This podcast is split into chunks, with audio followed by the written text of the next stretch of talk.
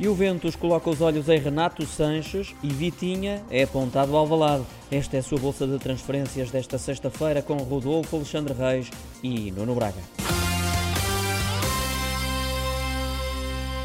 Rodolfo, a Juve pensa em Renato Sanches.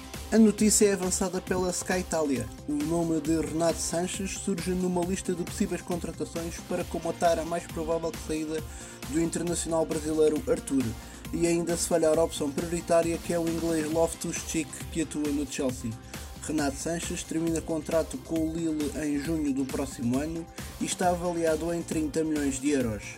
Mas Nuno, quem já partiu do Porto rumo a Sevilha é Jesus Corona. É um negócio que já não é segredo para ninguém. Há muito se falava de uma eventual transferência de Tecatito Corona para o futebol espanhol e mais concretamente para a equipa orientada por eh, Lopetegui, treinador que vai reencontrar. Lembro que ambos se cruzaram no Futebol Clube do Porto. O técnico nunca escondeu a admiração pelo extremo mexicano, que já viajou para Sevilha a fim de realizar os habituais exames médicos e assinar contrato. A transferência deve fechar-se por valores próximos dos 5 milhões de euros. Relembro que Corona está no último ano de contrato com os azuis e brancos. Ainda no que diz respeito às movimentações no mercado português, Vitinha está debaixo do olho do Leão, Rodolfo. É um jovem jogador que tem dado nas vistas com a camisola do Braga.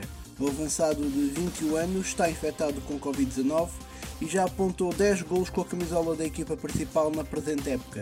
É um jogador que Rubén Amorim conhece bem quando orientou os guerreiros do Minho. Vitinha fazia parte do plantel do Sub-23 do clube. Segundo o jornal O Jogo, o Sporting está disposto a avançar com 5 milhões de euros para início de conversações.